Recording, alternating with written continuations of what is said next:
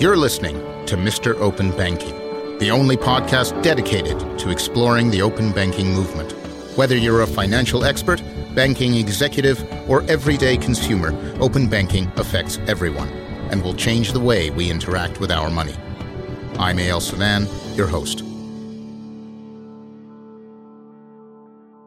This episode is brought to you by Axway, leaders in enterprise integration for over 20 years.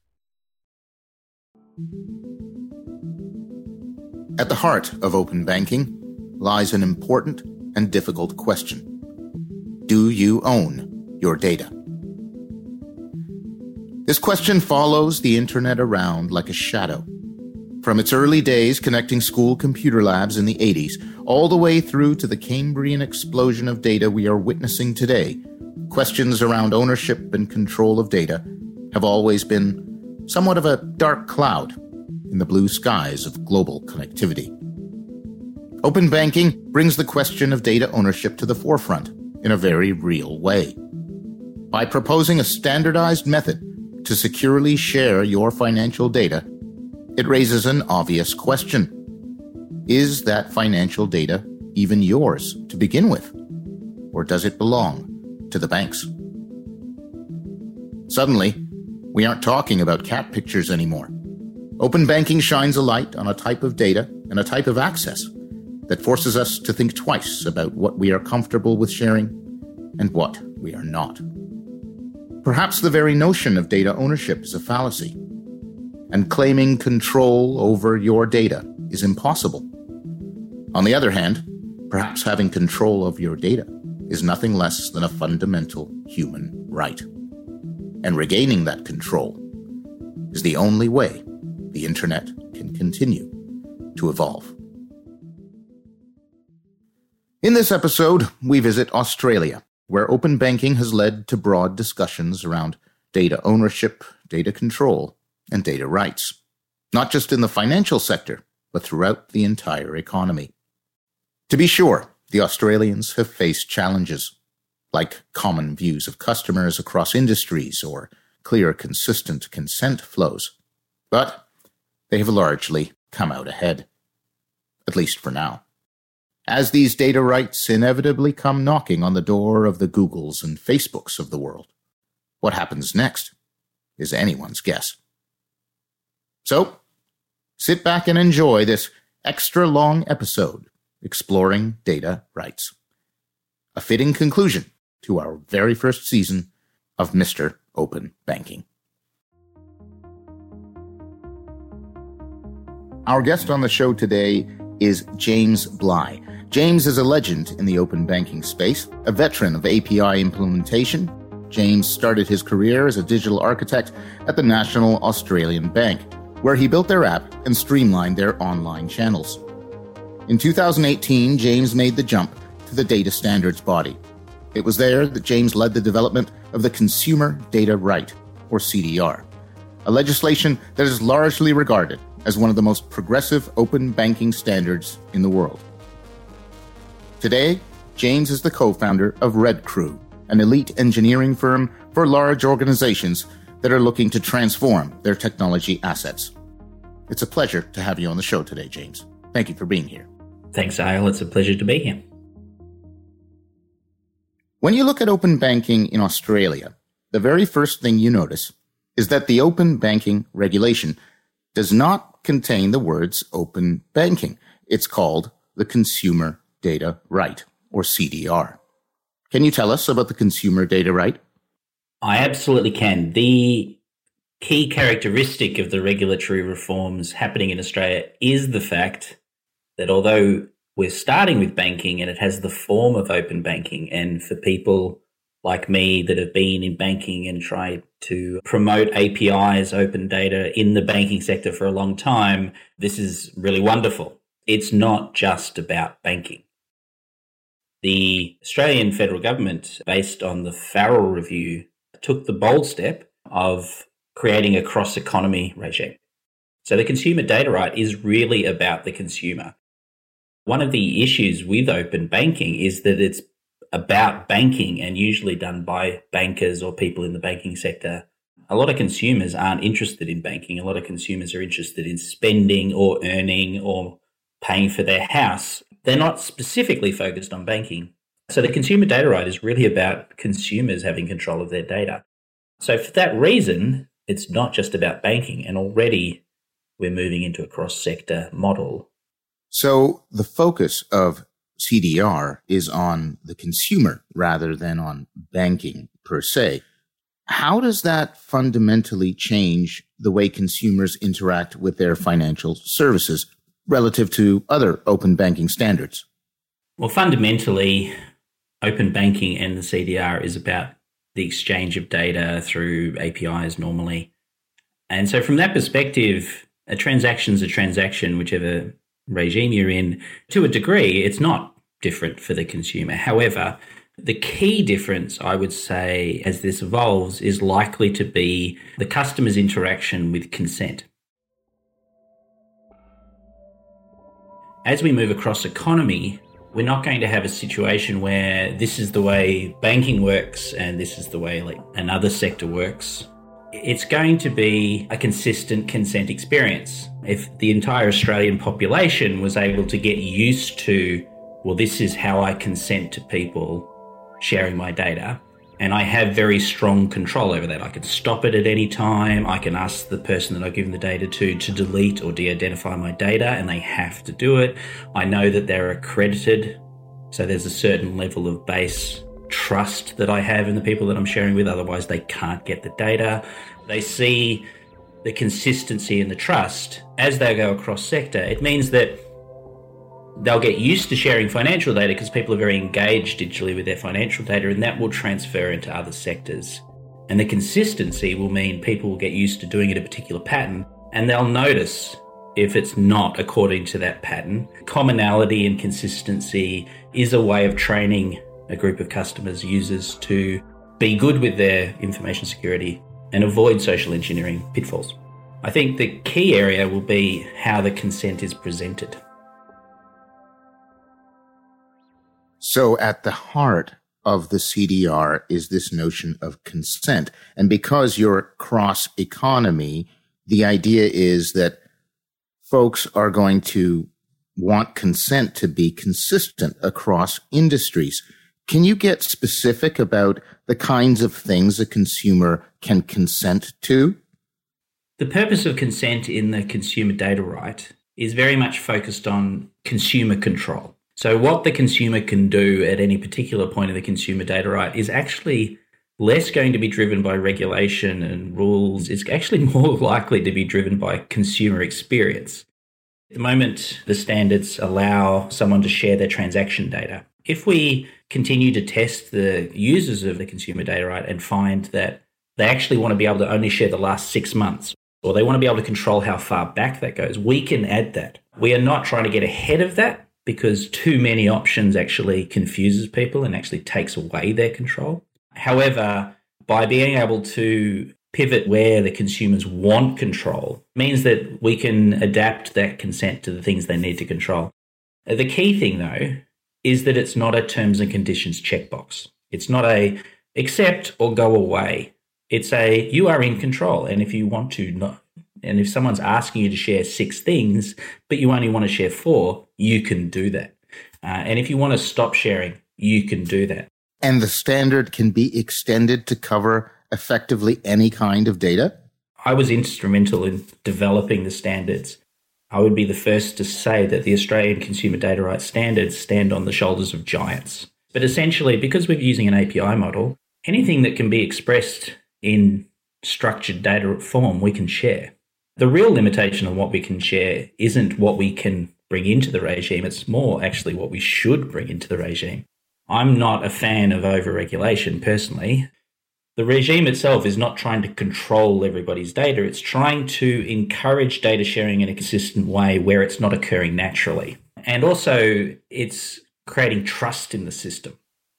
Most open banking standards cover accounts, transactions, payments, and a product book.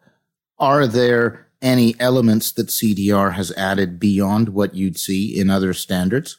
Essentially, no. It's pretty much a standard open banking suite of data from that perspective. The one thing I would call out though is the customer payload.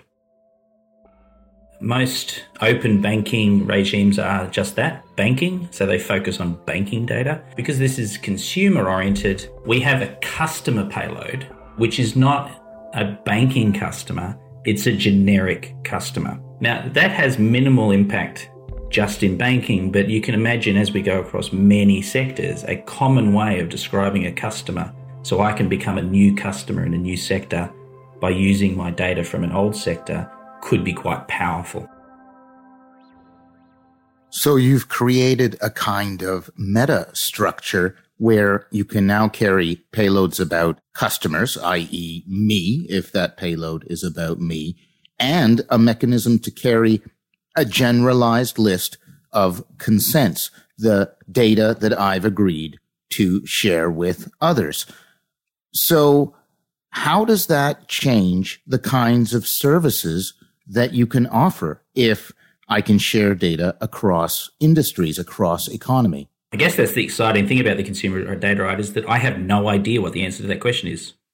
I have no idea because no one's ever done it when the first people set out to create TCP/IP, how many of them thought this was going to change the way humans would communicate globally? Nobody would have been able to picture Facebook or Twitter. In uh, the pandemic, um, Zoom, WebEx, Teams, these are services that were science fiction when people were creating the, the internet protocol. A recap. In Australia, the open banking legislation is called the Consumer Data Right, or CDR. And it's not focused on banking at all. The CDR is really about the customer and the data they may want to share across any industry. Following the recommendations of the Farrell Report, Australian regulators took the bold step of directly addressing the issue of reciprocity that often comes up in other regions. Namely, if you want access to bank data, well, then you have to share your data in return, no matter what industry you're in. What makes this possible is something unique to CDR a common representation of a customer, a description of a person that is carried around as part of the banking data or telecom data or healthcare data that is being shared. A lot of effort was put towards making the experience of consenting to share your data as clear and consistent as possible, building trust and driving adoption. In practice, the CDR lets you control who gets to see what data about you, for how long, and for what purpose. And it can do this for all types of data, putting control firmly back in the hands of consumers themselves.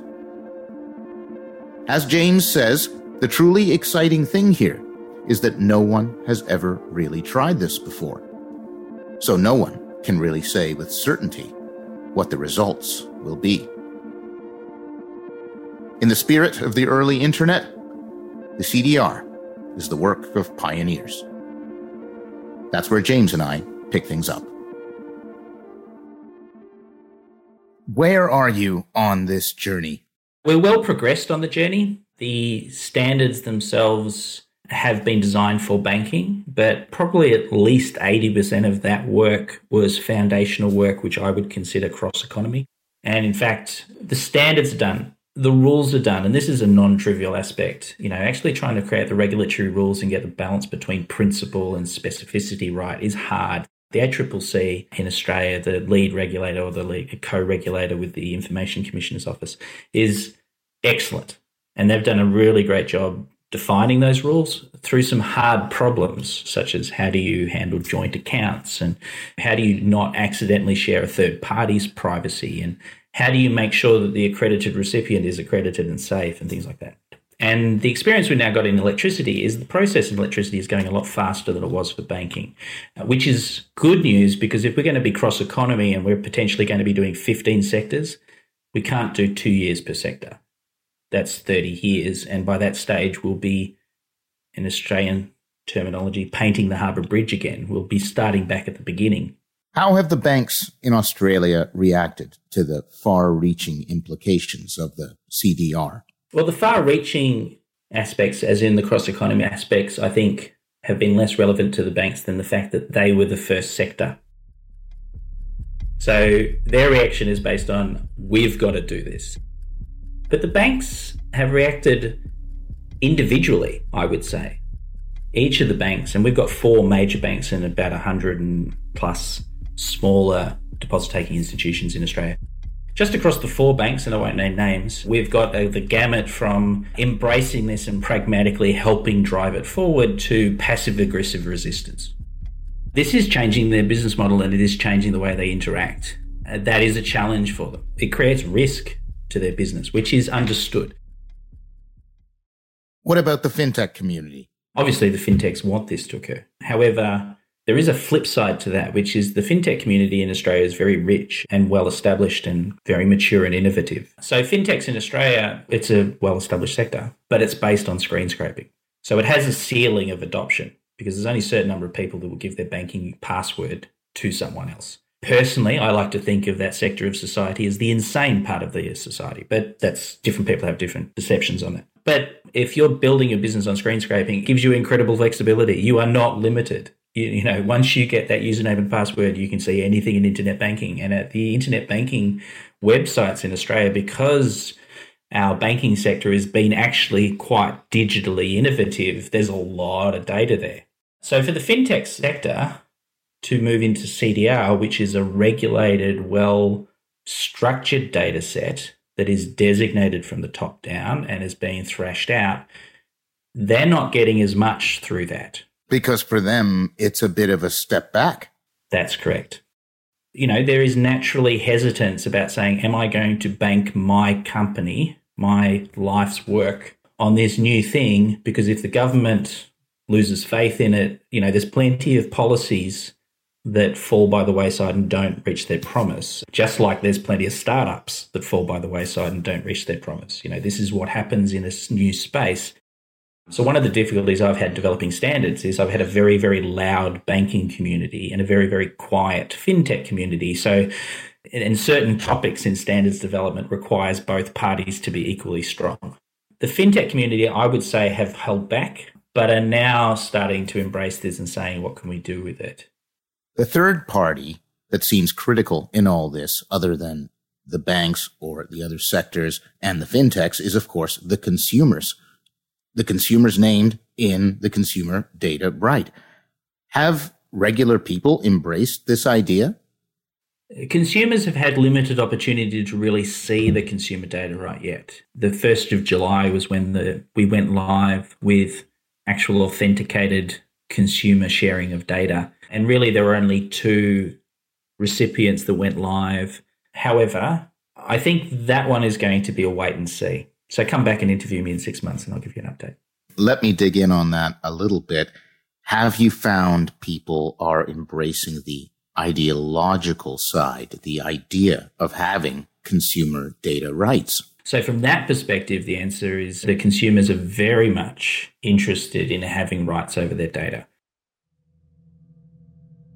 In Australia, there's an active dialogue in many areas around it's my data, I should control it, which is a negative way of looking at this, but it's natural because it's we're at the robber baron Rockefeller stage of this new industry.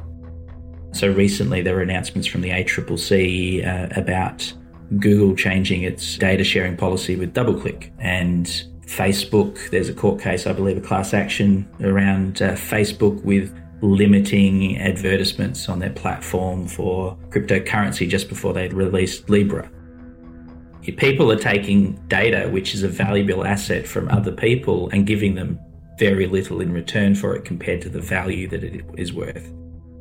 Generally, people did not understand the value of data. They're starting to really understand the value of data because they see the share prices of these organizations that are data oriented. And you're seeing now the regulator and the courts starting to go after poor behavior in the data space. I think the environment is ready for this and desiring of this. And I think there's definitely a frustration with the single checkbox terms and conditions model uh, that gives all of the power to the service and none of the power to the consumer.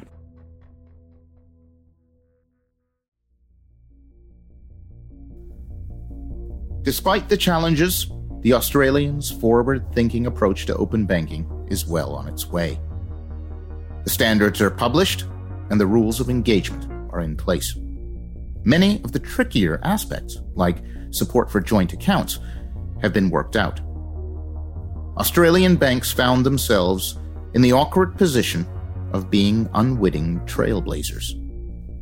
Some took it in stride, others less so. But all of them, without exception, have come to understand that open banking is going to change their business forever. Australian fintechs, for their part, have been less enthusiastic.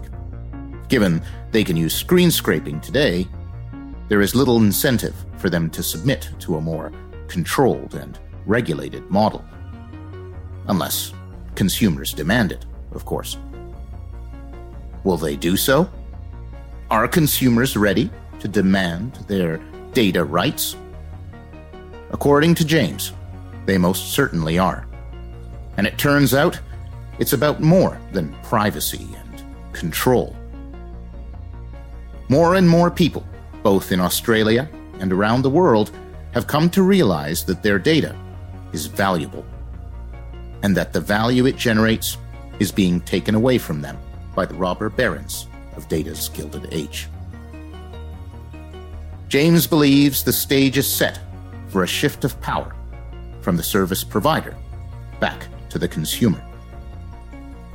Let's dig in and explore further the novel concept of data rights. Why is it so important for people to have rights over their data? That's a very philosophical question. It's important because the data is them. In other policy debates in our society, we don't argue that people have rights over their body, over their reputation when it comes to defamation, over their home or their property. Data is all of those things. Data covers all of those things. It is about all of those things. When you scan your face on your iPhone to unlock it, that's not your face, that's data about your face that is being used. That data is not changeable. I can change a password. I can't change my face. I can't change my retinal scan. I can't change my biometrics. Uh, I can't change who I'm related to. I can't change my genome. And yet, all of those things through, say, a graph network of my social network or through DNA sequencing is being turned into data. Why shouldn't I have a right to that? All the consumer data right is doing is a right to share. I think that's a first step. And I'm not suggesting, and I would never suggest where that journey ends. You know, what is the right boundary point? Because that's going to have to be worked out. But I think this is a very strong first step about something which is should be very, very non-controversial. Let's shift then to a thorny subject privacy and monitoring. The tech companies have recently come under major scrutiny for looking at data that they perhaps shouldn't have access to. Likewise, offering a government regulated standard that says I'm going to pass around consumer data may raise the ire of those who don't trust government. From a technical standpoint, is there really a way to protect my data from being tracked and shared, whether by government or by social networks? The problem in that question is about my data being overshared and being outside of my control. The solution to that problem is not a technical one. The solution to that problem is a societal one. If we accept that this is just a done deal and data can be shared willy nilly and I can do nothing about it, then no technology will ever be implemented to fix it. If society says this is causing us harm, we need to fix it, then we can come up with technical solutions to do that. Invention follows necessity. And absolutely, there are technical solutions that can be done to do that. And some of those technical solutions are if you do the wrong thing, I will fine you. That's a technical solution. if you do the wrong thing and you mishandle data, you will lose your accreditation or you will end up in a court of law. I could turn that question and rewind it a few hundred years and say, is there really any technical solution to stopping physical violence? And yes, there are, but it's a combination of policy, regulation, law, physical locks in prisons, these kinds of things. Let me play devil's advocate. Your answer shows a bias, if you'll forgive me, to regulation and government being the answer. But data sharing in the hands of an authoritarian government can be a very dangerous tool. How do I protect from that scenario? Let me clarify. I talked about society, not government. As far as I'm concerned, government is just another stakeholder, like a large bank. Really, what we're talking about here is society's willingness to change this. When people say, we're not going to put up with this, we don't like this, we would like it to change, that does impact governments and it does impact the commercial sector and the private sector, and it does create differences. If we had tried to create the CDR 15 years ago, I don't think we would have got anywhere. We didn't get anywhere. There is a desire for people to control their data. From my perspective, it's not about regulation. There will be sectors and stakeholders and even autocratic governments that will seek to control people and prevent people from expressing that wish and, and try and take that desire away from them. But history shows that eventually the population wins.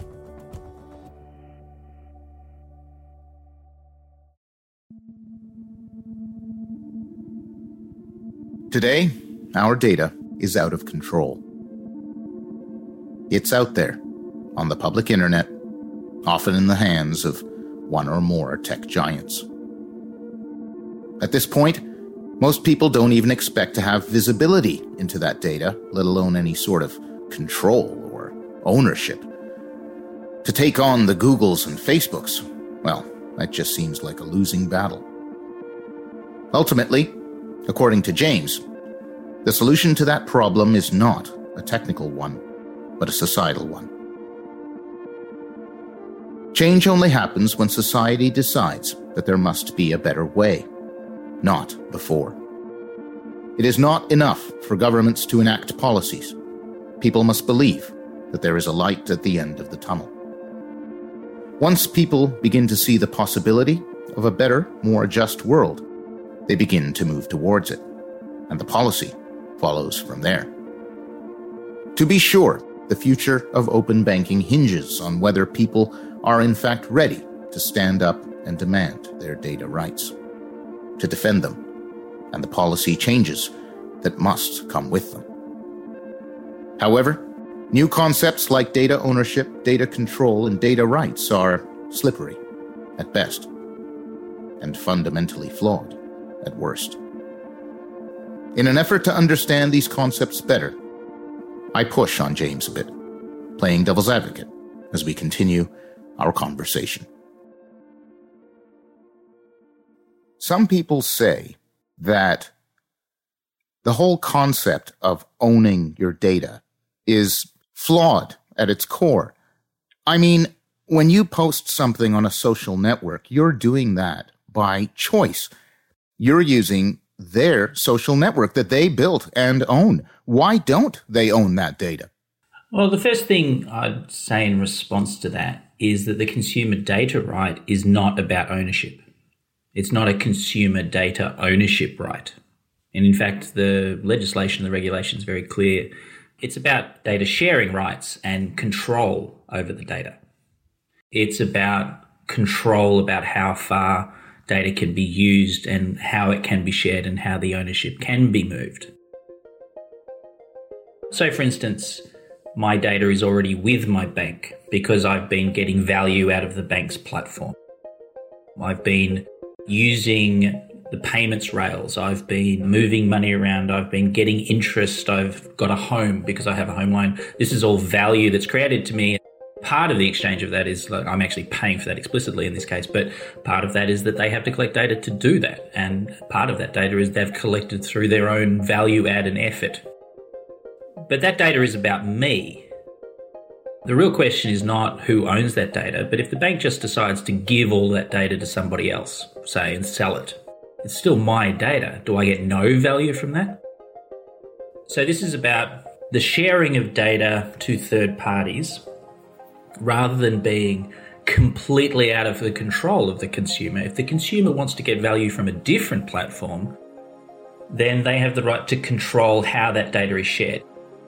And if that data is shared with that other platform, it's just not, I've shared the data now and they have full rights over it, they own it, I've got no say. It's about, no, I'm sharing this for a purpose.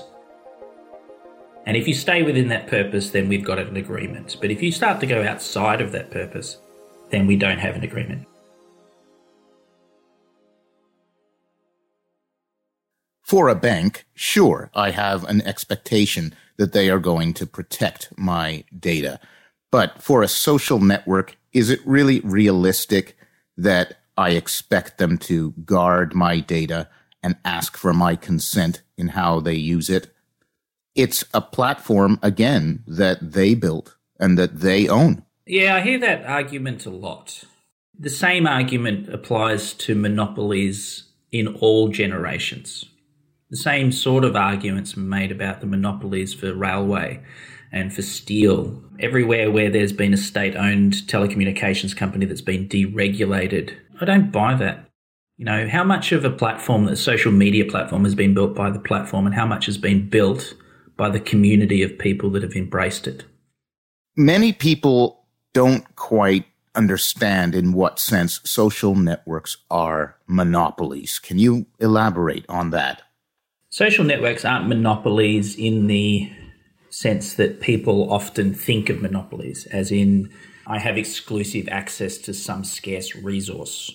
Social media networks end up with a monopoly through uh, what's been coined as the network effect.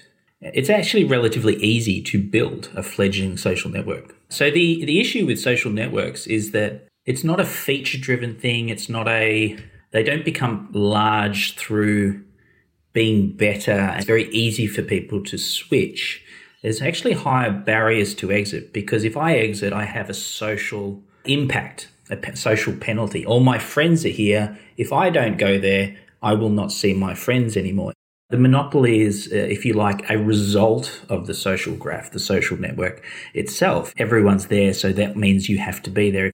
If you go somewhere else, you might get all exactly the same features, but you're a lone voice in the wilderness. And what's the value in that really? In the 90s, when Microsoft was accused of monopoly, squeezing Netscape out of the market, Bill Gates argued when you work in IT, there is no such thing as that kind of a moat, that despite network effects, you always have to watch your back. Recent upstarts like TikTok have shown Facebook that they can get to millions of users uh, almost overnight by offering better experiences. Do the social networks really have a monopoly? In the terms of the consumer data right and data sharing, I don't think that's a relevant argument. That's an argument to say that people can en masse move from one social network to another. So you have to maintain the attraction of your social network, not I have a carte blanche to do whatever I like with the data because I'm adding massive value. My argument would be that under a consumer data rights scenario is that a social network has been built by a combination of the ingenuity of the organization that created the company. And for certain, Facebook is the prime example of a very, very innovative company. Twitter is a very innovative company. However, they've also been created by the people that have participated. The network effect is an indication that the value of a social network is the participants as much as probably more than the platform. Effectively, Facebook and Twitter are selling the value that their people are adding to the platform, not the other way around. And there's the rub because, as you said, as per network effect, the value of the network is worth more than the sum of its parts. So some of the value is indeed generated by the participants, but some of the value is generated by the network itself. To what extent do you think that the value comes from the latter? And the fact is, if you didn't have Facebook and you didn't have Twitter, you couldn't get to the audiences that you can get to with them. The value doesn't come from you, it comes from the platform. That is true. It's not binary, it's not one way, it's mutual exchange of value. If we translate that same argument to banking, I couldn't have a home without a bank. They add me enormous value. That doesn't mean they're unregulated. A fascinating analogy. Does that mean, coming back to open banking, that you don't really see the banks being completely disintermediated? Someone will still have to provide that value of the network. Very much so. I'm a big proponent of banks. And a lot of the rhetoric has been about tearing down banks in the past because they're dinosaurs and they must be extinct. I don't see consumer data right or open banking as being an attempt to disintermediate banks. And I don't see it as an attempt to remove banks. Banking will always need to be there. What I see it being about is having it in more places and more ubiquitous. And I think the banks that will be successful are the ones that will see it as an opportunity to extend their reach and extend their services and extend their customer experience rather than retreat into some utility type concept.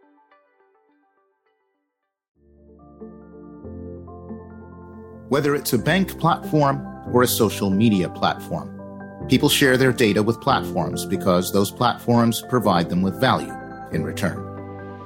In exchange for my data, a bank gives me things like loans, and Facebook gives me things like likes. Trying to pin down who owns all that data, you or the platform, is a bit of a dead end. The issue is less about data ownership and more about control. Control over who sees what data for how long, and, crucially, for what purpose. Once this control is in place, it forms the foundation for a more equitable exchange of value. In the absence of that control, such as we have today, the asymmetric sharing of data has led to massive data monopolies, unlike anything we've ever seen. The degree of control which these tech giants have on our lives is overwhelming and scarcely understood.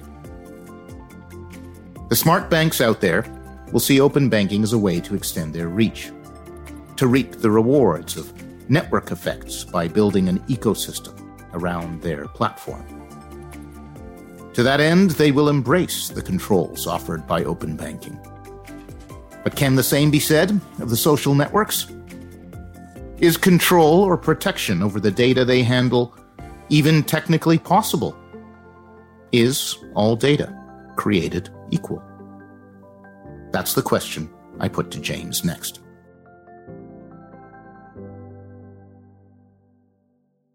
I'm a technologist. By definition, all data is equal. It's a number associated with another number in most cases. Data is data. We're not on a gold standard anymore. Those numbers that represent balance they're really a, if you like, a sum of the economic activity of that person and the economic consumption of that person. You could actually see a bank balance as just a form of data. Social media is about me. It's about who I am. It's about my social contribution and my social consumption. Let's assume that this regulation is passed and Facebook is on the hook to protect my data. Can it even be done? How can it reasonably be protected? That's the problem. You don't know where it is because you don't have control. You're not asked, where am I allowed to send this? What am I allowed to do with it? You're not given the option. I don't see that as a reason, I see that as a problem. I meant the question a little differently. Is control even technically possible? Is control of the data possible I think is demonstrated by Facebook and by Twitter themselves because they do control it. It is virtually impossible to screen scrape Facebook. It is very difficult to get data out of Facebook unless you use their stipulated channels, which they charge for. They have demonstrated technically that the data can be controlled because they control it, because it's of value. A consumer can't control it because they hand over that control to Facebook. Let's go larger. There are those who would say that the control you describe isn't possible, not even for the social networks themselves, that even if they were compelled and wanted to protect all of your data, they simply couldn't. The internet is such that once you put something in there, it's there. An expectation of privacy is not realistic nor technically possible. To a degree, I agree with that. Bringing it back to the consumer data right in the areas the consumer data right have touched. If I make a transaction with a bank, I'm now identifiable. I have moved money. I've used a credit card. I can't assume that I'm off the grid and I can't claim that I am no longer private. I have posted that and people now have access to that information. That is the same argument in the banking context, and it is true. If you use a credit card, there are many participants in the credit scheme networks that now have access to that information, and there are protections to dissociate that from the identity of the individual. But to all intents and purposes, you've put yourself out there.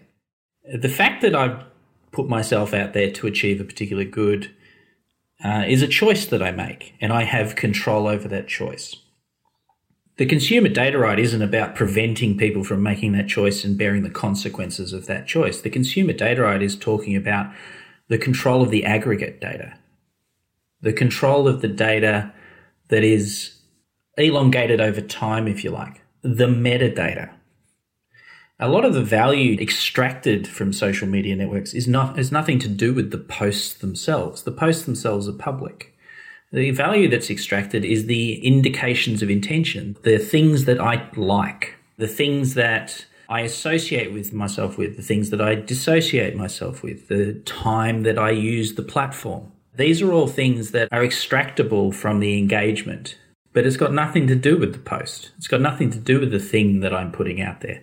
I can use a social media network and post innocuous things. I could literally post the time of day and I'm not really putting anything out there. I can use an anonymous account. Facebook is seeing significantly more than the public face that I'm presenting. And I have no control over that data or where it goes. Facebook has 100% control over that data and where it goes. Twitter has 100% control over that data and where it goes. This is the difference between me putting myself out there and me having no rights to data once I use a platform in some way. So, if we were to take that argument and then reapply it back to traditional industries, uh, say electricity usage or banking, or when I go to a hospital, would we use the same argument? And demonstratively, if you look at history, societies have not made the same choice and used that argument to indicate whether they should regulate or not. In all of those other more traditional industries, there is regulation. There is regulation over the use of data in health. There is regulation over the use of data in insurance. There is regulation over the use of data in banking, in electricity. Why should social media be different?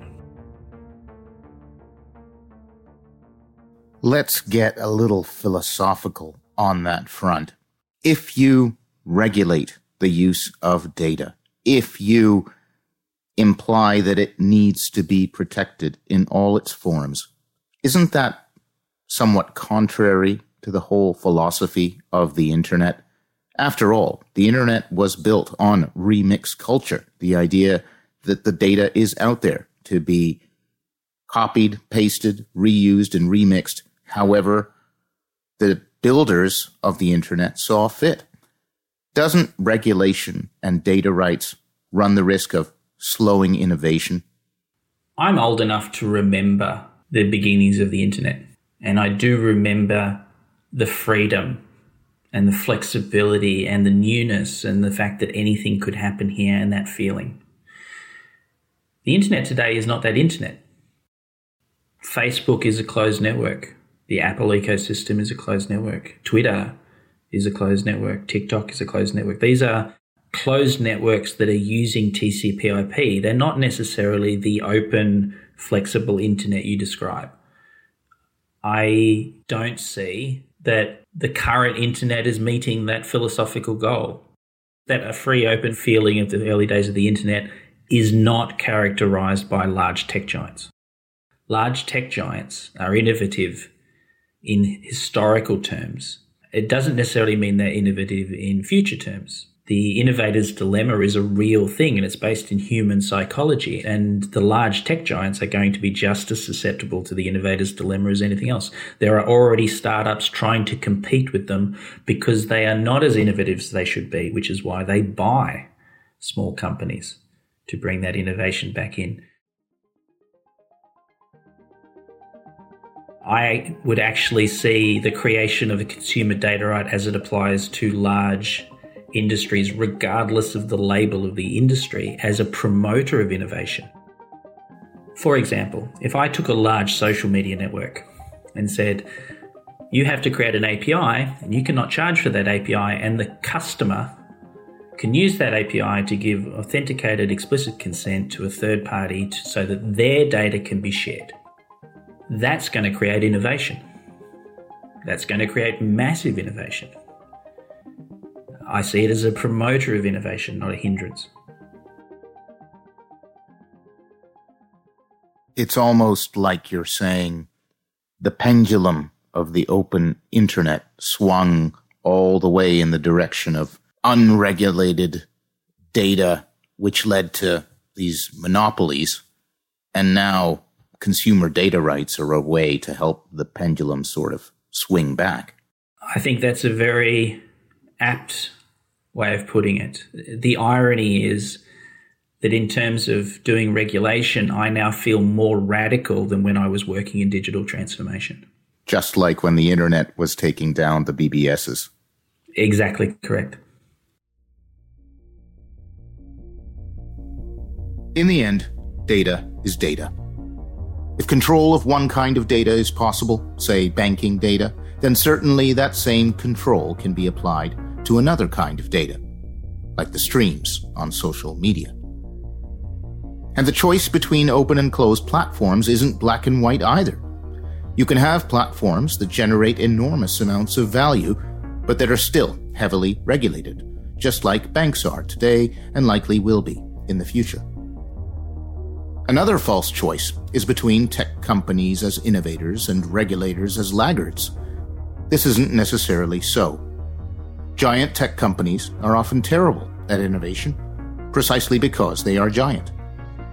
Even the greatest of tech companies often get stuck in existing businesses and can't see beyond them, a condition described by the late great Clayton Christensen in The Innovator's Dilemma.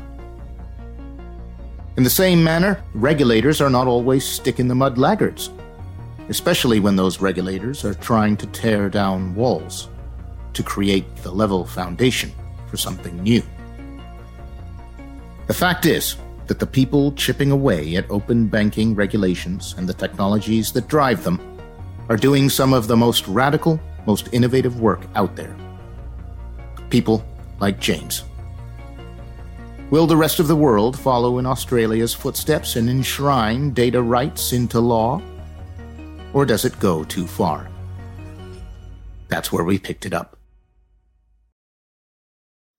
if controlling how my data is shared is so important, do you believe the rest of the world should implement a similar standard to the CDR? If the CDR works in Australia and is effective, that will happen. If it doesn't work as expected, people will learn from that and do something better. I think the CDR is a really important step towards improving the way we share data, improving the way people have personal control over their data, which is a defense against autocracy of all forms. And I think if it is good, it will spread. I am not necessarily sold on the idea that it has to be governments doing it. I think it would be better if it happened organically and it didn't require governments doing it. And effectively, legislation followed to encapsulate the common practice and enforce it rather than trying to establish it. So, whether people should pick up the consumer data right, I would suggest no, pick up something better. What challenges lie ahead? What changes still need to be made to the CDR to make it better, to keep driving adoption? We need to make it simpler, simpler for a data holder to become compliant. And when I say data holder, I mean in the open banking context, a bank. You know, the people that are implementing the APIs, we need to make it cheaper and easier for them. We need to make it easier for fintechs to become accredited without lowering the bar, but making it easier for them to become accredited. The question really is how do you scale? What you can do in one sector with four large organizations that have got lots of resources over two years is not sustainable for doing 15 sectors that are not digitally enabled. We need to find ways of getting faster, better, more consistent.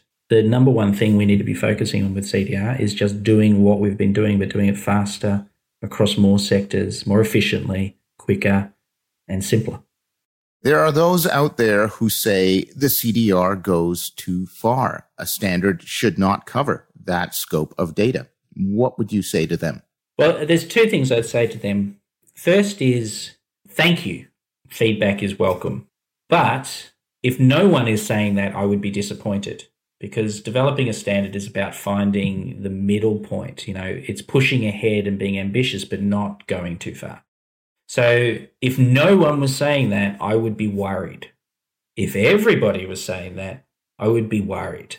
If about 50% are saying you've gone too far and if 50% are saying you're an idiot, you should go further, I think we're about right. If everybody hates me, I'm happy. That said, the second thing I would say is that we're not creating a standard out of thin air here. You know, we have very strict consulting based regulation and designation that says what we are supposed to build standards for. I do not design standards arbitrarily. We only build standards through things that have been driven by policy. In your brightest view of the future, if all of this was in place, what benefits do you see being passed on to consumers? Can you describe a use case? I don't like to describe a use case. Um, my focus has been on the sharing rails, not how people are going to use them. So I'd rather paint this slightly differently. At the turn of the 20th century, the railways were the focus. And everyone was investing in railways and they were the big dominant and the telegraph. You know there were these industries that were just picking up and changing the world. Now railways are safe boring ubiquitous. Air travel is safe boring ubiquitous. These things have ceased to be the focus of everyone's attention and the cause of major problems to being a utility there was a time when you built your house you had to choose your electricity company and only get your appliances from that electricity company because the power points would not work with other appliances and there was a different voltage. Through minimal standardization of power points and voltage and safety of wiring and the thickness of plastic, and you can now buy very cheap appliances and use them in any house in Australia, and it's no problem whatsoever. I would love to see data work like electricity. I think the CDR is a step on the way for data and the management of data and the transfer of data. It's a progression on the protections and the controls and the constraints around that that make data sharing work for people rather than people work for data sharing. My earnest desire is in 20, 30 years' time, my kids and my grandkids will live in a world where what do you mean you don't have control over your data? Of course you have control over your data. Everybody has control over your data. this is just the way the world works. James, where can our guests find out more about you, your work at Red Crew, and your efforts to drive the CDR? So if you want to find out about me and Red Crew, redcrew.com.au is the best place to go. With regards to the CDR, though, if you're interested in the standards, I would uh, recommend you head to the Consumer Data Standards website. Specifically, the website for the Consumer Data Standards is consumerdatastandards.gov.au, and that's got links to pretty much everything. It's been great to have you on the show, James. Thank you for joining us. Hale, thank you for the opportunity to be on the podcast. It's been a pleasure. Most open banking conversations quickly lead to the question of data ownership. The statement, customers' financial data belongs to them, is an all too common refrain among open banking advocates, myself included. But our guest, James, suggests the issue is not about ownership at all. Indeed, trying to pin down who exactly owns a given piece of data is a bit like trying to decide who owns a handshake. It takes two to create data the platform and the participant. And in a way, they both own the data. So, if your data, or more correctly, data about you, cannot truly be owned, then this must be about something other than ownership. James says the issue is really about how your data is being shared and controlled. Ask yourself some honest questions. Do you know everything that your bank knows about you? Do you know what they do with that data? Who they share it with? Do you have any control over how that data is shared? Now, ask yourself those same questions again, but instead of your bank, think of Facebook or Google. The answers are not encouraging. Open banking and the standards that make it possible aim to fix that problem. By putting in place a mechanism for strong, explicit consent to the sharing of your data, open banking hopes to put some control back in the hands of consumers. Not because they own the data per se, but because the data is about them. So they should be afforded some data rights. Specifically, the right to decide who sees your data, for how long, and for what purpose. Nowhere is this concept more advanced than in Australia, where the Consumer Data Rights Act has pushed them to the vanguard of uncharted territory. Thanks to people like James, the Australians are well on their way to implementing safe, consistent data sharing, not just for banking, but throughout their entire economy, all backed by legal protections. Real data rights. Skeptics would say that reclaiming control of your data is a fallacy. It can't be done. Information wants to be free, they say. To them, James responds that information has never been less free. Our data has been claimed, locked up in the walled gardens of the tech giants, well beyond our meager attempts at control. According to James, it doesn't have to be that way.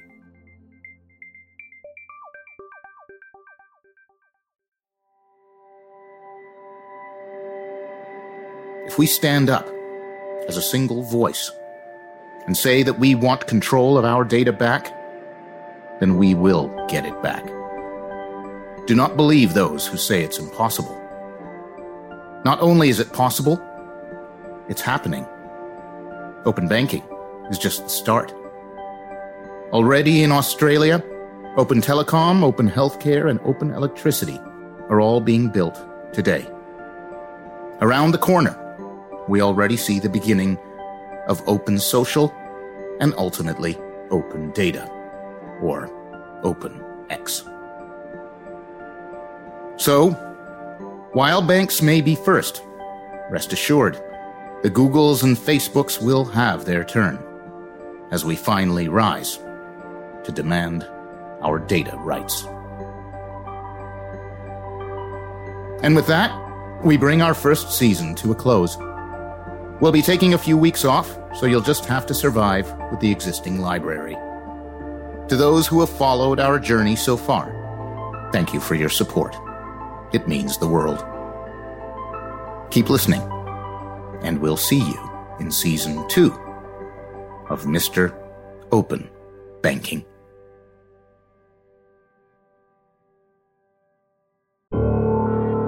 Thanks for listening to Mr. Open Banking the podcast that explores the ongoing evolution of open banking and its impact on our lives.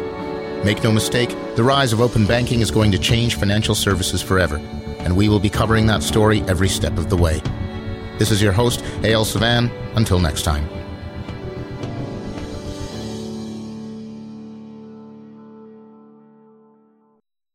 This episode was made possible by Axway, leaders in enterprise integration for over 20 years and creators of the Amplify platform. To learn more, visit axway.com.